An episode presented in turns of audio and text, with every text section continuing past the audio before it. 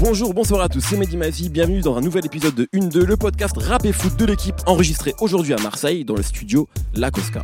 Justement, quand on évoque Marseille, il y a deux éléments absolument indissociables de la cité phocéenne.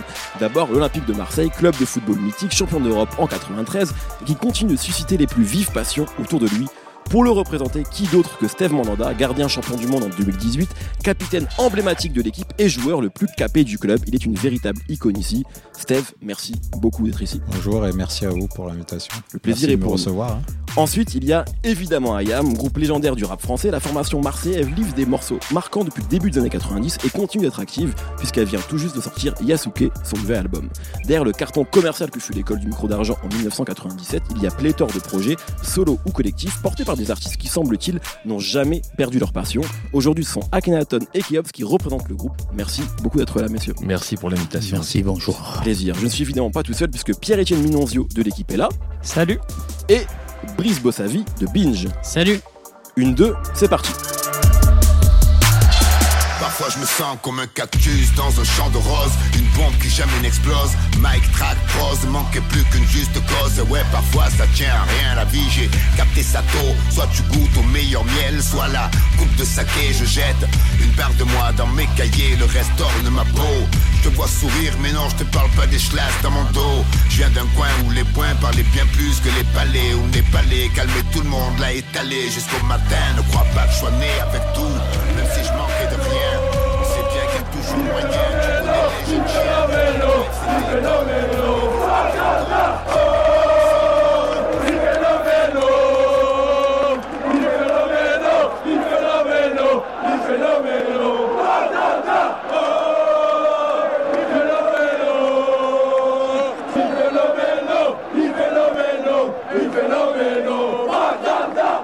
vient d'écouter deux choses, donc un extrait de Rap Warrior, morceau euh, d'Ayam, et euh, un chant à la gloire de Steph Mandanda.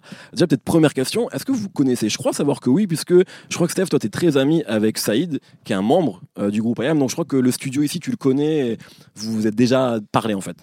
Oui, on s'est on s'est vu plusieurs plusieurs fois. On s'est rencontrés une première fois à la boxe avec Ouais. euh, avec Moitaz. Ouais. Et euh, et puis je suis venu ici une fois ou deux, je pense. Et euh, puis voilà, j'apprécie euh, déjà avant tout euh, les hommes parce qu'on a eu de, très très bons rapports et euh, le feeling est tout de suite passé. Et puis quand on est, on va dire Marseillais, c'est vrai que j'ai pas grandi ici, donc c'était un peu compliqué. Mais depuis les années passées ici, aujourd'hui, je suis complètement Marseillais. Donc forcément, quand on est Marseillais, on est obligé de, connaître le, le- groupe AEA. Mais moi, j'ai eu la chance de les rencontrer. et C'est vraiment un honneur pour moi de pouvoir partager quelques moments avec eux. Alors justement tu parles de Marseille, on est obligé d'évoquer cette ville quand on vous a tous les trois autour de la table. On va commencer d'ailleurs avec un, un petit extrait. Ah, l'école du micro d'argent. Ah oui, ah bah ça. euh, Mais là, je vais pas vous donner un mot. euh, euh, oui, je suis très, Ayam. je suis très fan de d'Ayam, d'Akhenaton. euh, ma, mon titre préféré, il est pas dans ce, cet album-là, c'est les Bad Boys de Marseille. hein, ici, c'est Mars. Surface rouge. Euh, population panique. Histoire tragique. Atmosphère tendue volcanique. Linge pendu. Mur sali. Boss trafic. Tape au cœur de la automatique de Maclick. Voilà. Eh, mais moment mythique, hein, Faut un petit coaching euh, rythmique pour, pour le président. pour Monsieur Héros. Donc il rappait, qui rappait un moment de Bad Boys de, de Marseille, évi- évidemment. Euh, justement, pour introduire euh, ce passage sur Marseille, Steph, tu disais euh, en janvier à l'équipe, euh, j'aime cette ville et je l'ai compris quand j'étais à Crystal Palace. Concrètement, qu'est-ce qui te manquait quand tu n'étais plus à Marseille justement? Qu'est-ce qui- qu'est-ce qu'il y a ici dont tu avais euh, terriblement besoin?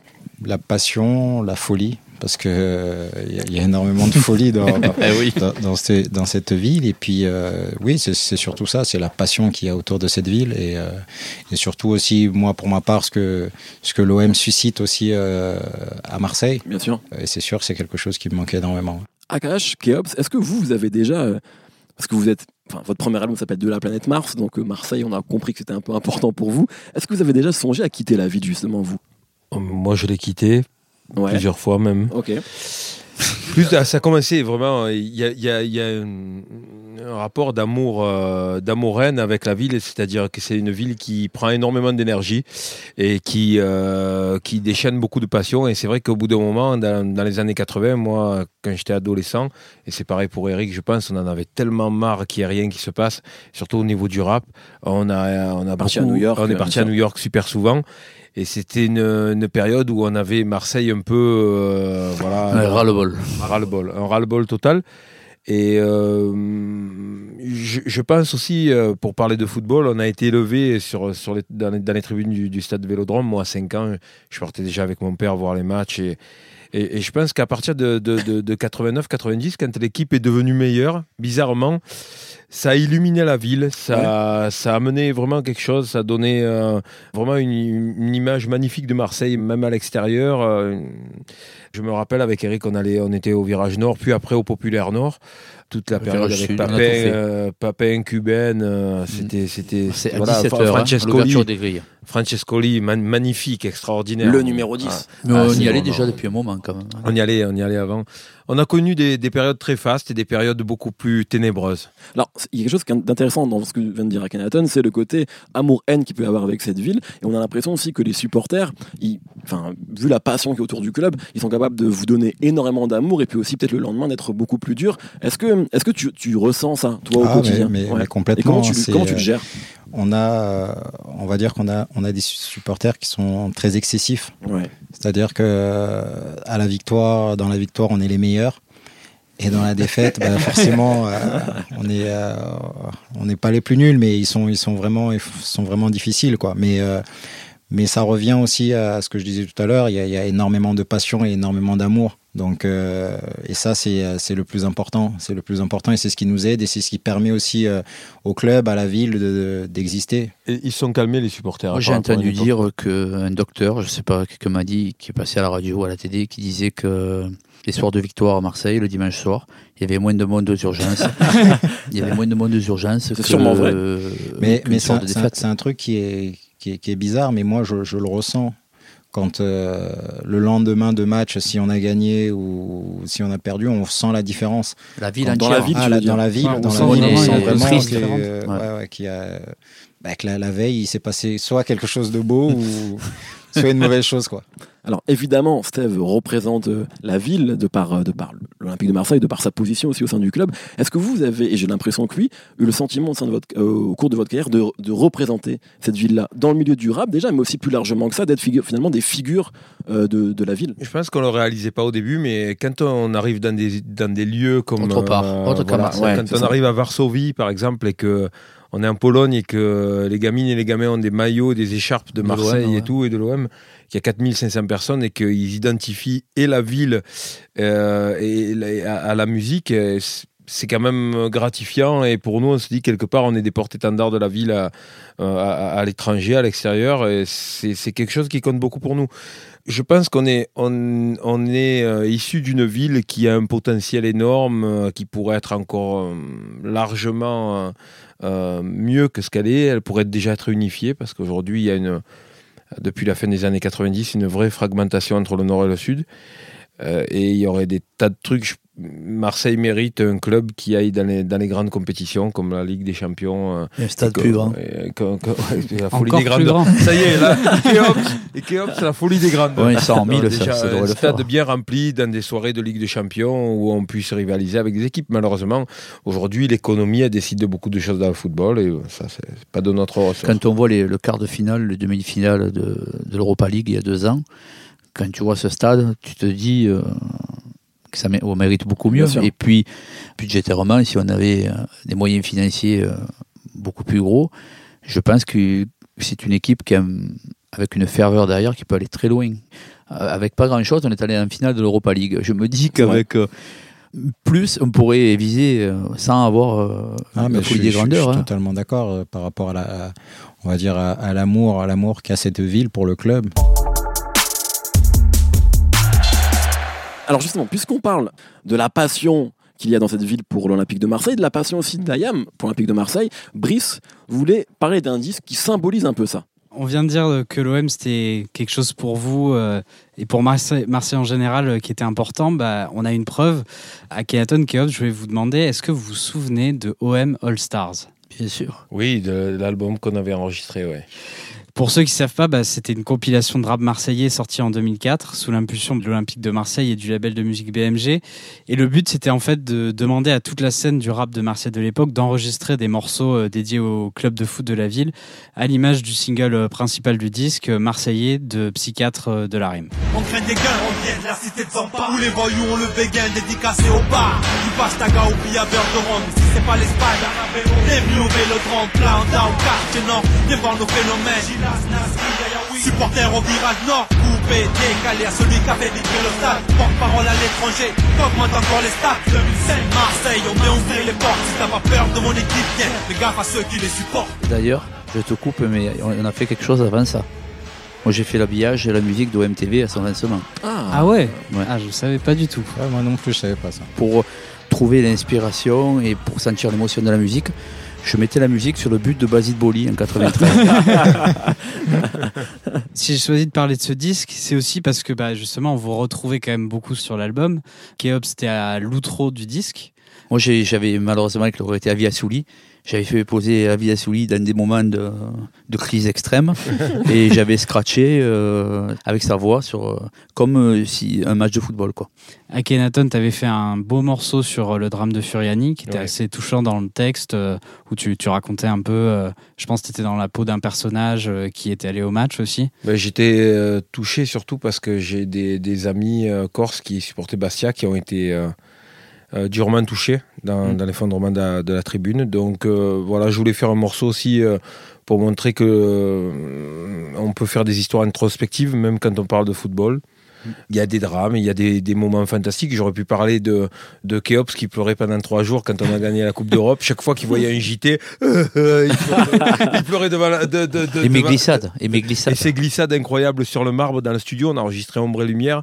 Et il s'était jeté sur le ventre, il glissait tout le long du billard. Ah oui, quand même, carrément. En fait, c'est l'hystérie. Hein. Notre DA à l'époque, c'était quelqu'un de fantastique qui s'appelait Luca Minchelo qui malheureusement a disparu. Bon, lui était plus pour la Juve, mais il était pour l'équipe italienne. Pour, l'Inter. Et il, non, il supportait l'OM parce qu'il était de l'Inter, il supportait pas le Milan Il avait parié qu'il sautait de la piscine si on, gagnait. Rappelle-toi, il était contre nous. mais il a pas sauté. Mauvais souvenir.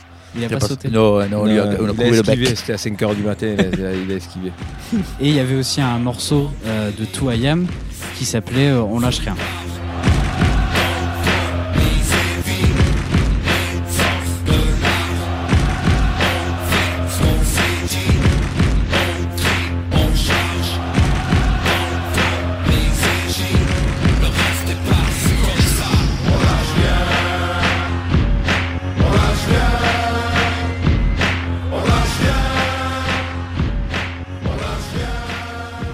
Ce soir, on met le feu aussi.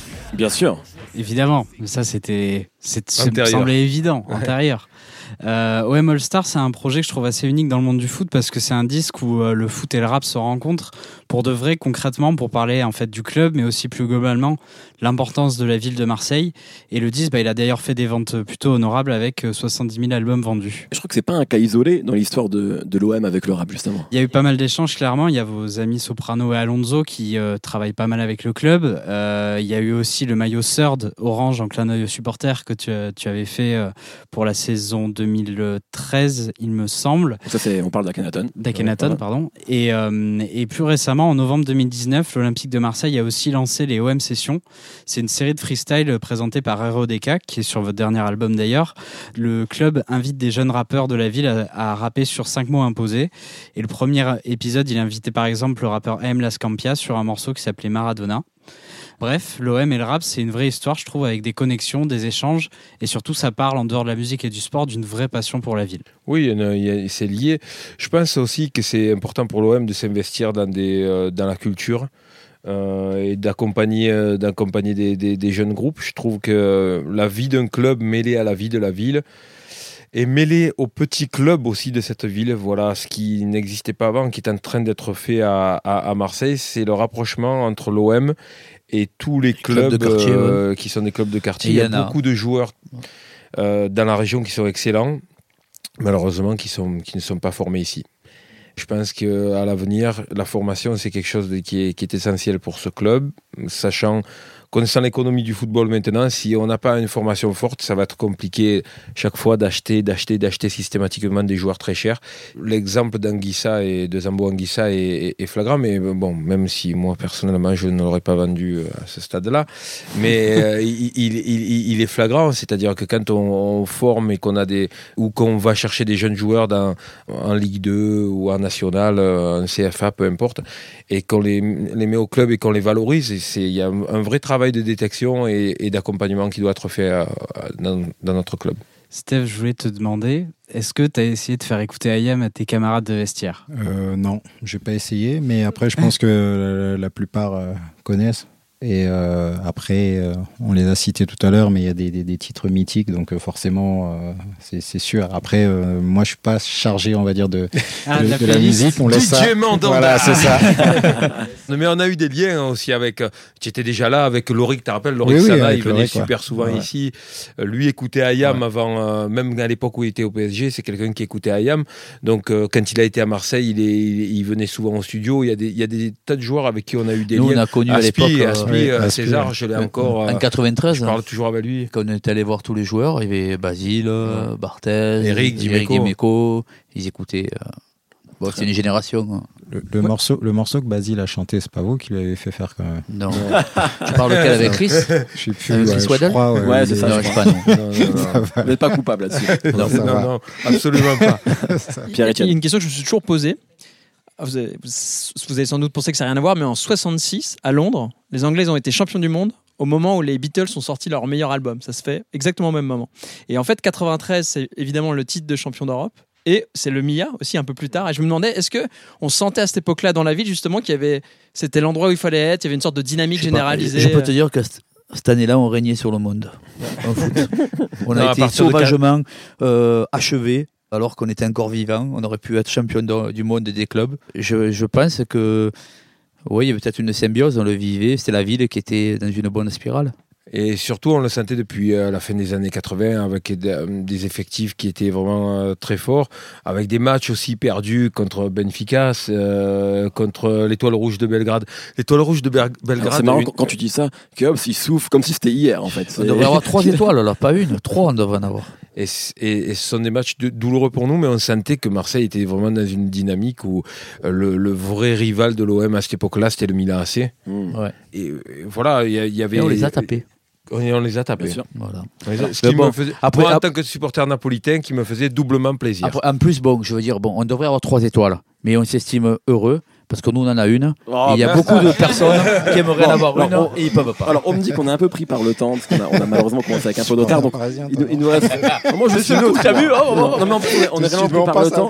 Et alors, il y a des choses qu'on pourra pas aborder malheureusement, mais j'aimerais qu'on parle parce que Ayam, vous êtes là de- depuis longtemps, euh, et ce qui est assez euh, beau dans le rap, puisqu'on sait, c'est une musique qui va vite, etc. Donc la longévité dans le, dans le rap, elle est, elle est assez précieuse, la vôtre est assez unique. Et euh, Steph, bah, t'es au haut niveau depuis très longtemps, donc on voulait parler aussi de, de longévité, notamment avec toi, euh, Pierre-Etienne, qui a un petit peu analysé des matchs euh, importants de, Steve. Oui, on l'a dit, Steve, il y a deux euh, aspects de ta carrière qui sont vraiment impressionnants. Donc la longévité, puisque tu es le joueur qui a disputé le plus de matchs avec Marseille, mais aussi tu as cette capacité à livrer des matchs particulièrement spectaculaires. Alors je me suis intéressé à tes meilleurs matchs en championnat avec l'OM, même si évidemment avec euh, l'équipe de France et, euh, et en coupe, tu as fait des, des grosses performances aussi. Et je me suis basé sur les notes de l'équipe. Alors je sais que ça fait débat parmi les joueurs, mais il, il fallait, il fallait une référence. Pas de souci. Ok. Et donc, en fait, tu, tu as eu à quatre reprises la note de 9 qu'on donne très rarement euh, dans nos pages. Et j'ai analysé un peu ces quatre matchs. Alors, le premier match, c'était contre Sochaux en 2008. Et dans le journal, on avait titré Une statue pour Mandanda. Voilà. Et le seul but que tu avais pris, c'est que le but était hors jeu, donc ça comptait pas vraiment. Le second match, c'était à Lille en 2013. Tu avais fait 7 arrêts, ce qui est assez énorme. AKH s'en souvient apparemment. Et surtout, il y avait un coup franc de Payet avec lequel euh, tu, tu joues et que tu avais détourné en toute fin de match. À la fin de rencontre, tu avais dit sur Canal, ce qui est très rare, tu avais reconnu que tu avais été bon. et tu avais dit, il y a des soirs comme ça où on se sent imbattable. La troisième rencontre, c'était à Lyon en 2016. Là, tu avais réalisé encore 8 arrêts, ce qui est un de plus, c'est absolument remarquable. Tu avais écœuré tous tes adversaires. Et là, l'équipe avait titré Le capitaine plane. Jeu de mots, capitaine flamme. Ouais, ouais, moyen, ok. bon. Et la même année, euh, lors d'un match à Lorient, là cette fois-ci, tu avais fait 9 arrêts, ce qui est absolument colossal, ce qu'on voit vraiment très très rarement. Et en plus, à la mi-temps du match, tu avais pris la parole pour remobiliser tes coéquipiers parce que vous faisiez une performance euh, plutôt euh, très moyenne, on va dire. Et justement, en analysant, ces quatre matchs, ce qui m'a vraiment impressionné, c'est comment finalement tu brilles malheureusement quand la défense sombre. Et euh, à chaque fois que tu réalises un arrêt remarquable, ce qui est impressionnant, c'est que ton premier réflexe, c'est de replacer le défenseur qui a souvent fauté sur la frappe. C'est-à-dire que tu n'es pas dans la satisfaction personnelle d'avoir réalisé un bel arrêt, tu es tout de suite dans une démarche collective. L'autre aspect intéressant, c'est que tu es toujours calme, quoi qu'il arrive. On voit parfois des gardiens qui bouillonnent, qui sont un peu dans l'euphorie, et toi, tu restes toujours calme. Et un autre aspect intéressant aussi, c'est que j'ai remarqué que souvent, les attaquants, ils finissent par rater des occasions qui semblaient faciles parce que tu les avais presque convaincus qu'eux-mêmes n'arrivaient plus à marquer. Voilà. Et donc, il y a vraiment un aspect à voir tout ça? Ouais, ouais, il y a un aspect a la psychologique impressionnant. Et c'est justement la question que je voulais te demander dans ces matchs comme ça où tu te sens intouchable. Est-ce qu'il y a justement un moment dans la rencontre où tu te dis voilà, ce match-là, il est pour moi, je vais pas prendre de but, j'attire les ballons. Est-ce que tu sens parfois dans des matchs que c'est différent et que tu as des sensations qui sont différentes et qui étaient imbattables Complètement. Il y, a des, euh, il y a des soirs, même pas des soirs, parce que il- dès le matin au réveil, je sais si je me sens bien ou pas.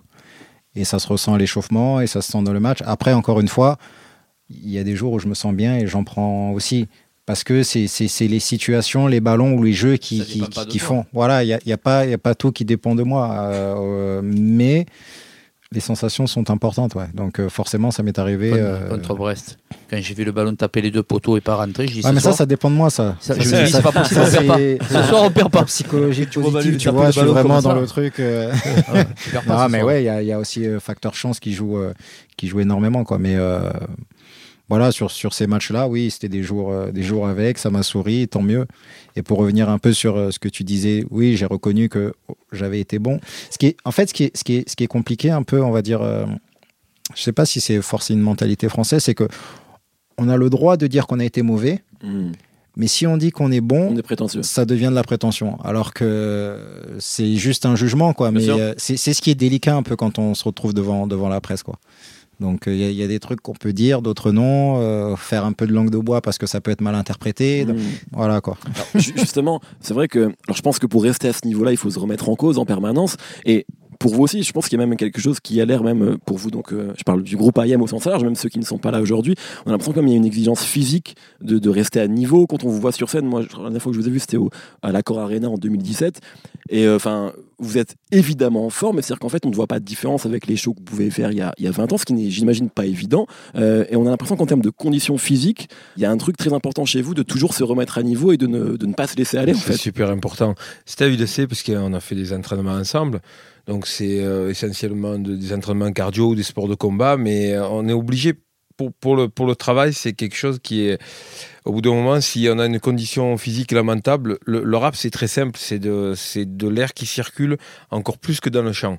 Si au bout d'un moment, on arrive à être essoufflé sur un morceau, pour revenir, c'est très dur. Si tu n'as pas la condition, pour reprendre ton souffle, tu, tu, tu, tu peux passer 5, 6, 7 Mm. morceaux où tu es complètement à la ramasse parce que ton souffle, tu as un débit de- un débit d'oxygène et, et- et tu passes au travers de plusieurs morceaux. Donc on est obligé pour ça, pour les voyages, parce qu'on voit des fois on voyage et on voyage beaucoup. Et euh, pour prendre pour exemple la tournée américaine, quand on arrive, on fait Paris-Los Angeles, on dort à Los Angeles et le lendemain, on, soir avec 9 heures de décalage, on est 2 heures sur scène. Et puis on enchaîne après, à 3 heures du matin, le départ à San Francisco, puis après à Toronto, puis après. Donc c'est très sport, vaut mieux, vaut mieux être en forme. en Champions League en fait. Vaut, vaut- voilà, vaut mieux être, en- vaut mieux être en forme. Non, mais c'est parce qu'après, au bout d'un moment, on, on a une plaisanterie. Les artistes, euh, ou ils font du sport, ou ils se droguent. hein. bon, nous, on a choisi de, se, de, de, de, de ne pas se droguer, de faire du sport, de s'entretenir. Et puis, il y a une partie, pareil, psychologique. Il y a une partie où il faut accepter que ce soit dur certains jours, que ce soit difficile, qu'on ne soit pas toujours dans des bonnes conditions et qu'il y ait des aléas techniques ou physiques, il faut l'intégrer et il faut aller au concert avec la victoire en tête. C'est l'expérience c'est exactement ça. C'est une expérience. Mm. On est passé dans des, on a eu des concerts avec des galères terribles, mais Ah. c'est sur le moment c'est négatif, mais un an après on tire euh, des leçons comment on a géré cette situation. Maintenant, on a toujours des plans galères, mais personne ne le voit. Il y a des galères sur scène des fois, des, des gros concerts. Et les autres, c'est un peu comme toi, ça couvre. S'il y en a un qui se plante, l'autre couvre. Et personne. euh, Un vrai travail d'équipe.